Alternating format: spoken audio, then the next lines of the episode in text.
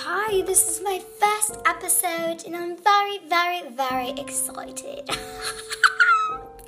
Today, we are going to be um, talking about some of the main characters in my favourite characters.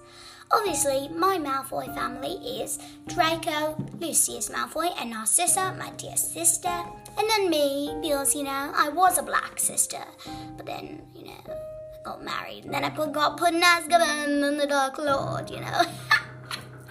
anyway, some of the favourite characters are, like, some of the favourite characters that you love to hate are Draco, which is very hurtful. I love Draco.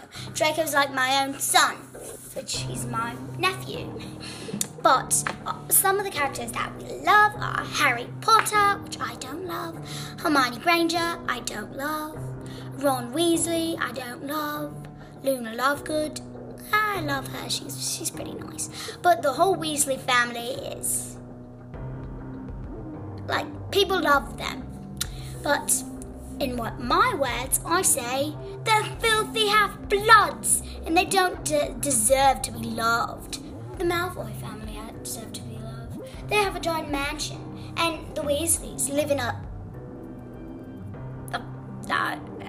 cabin or something. The Burrow, or whatever.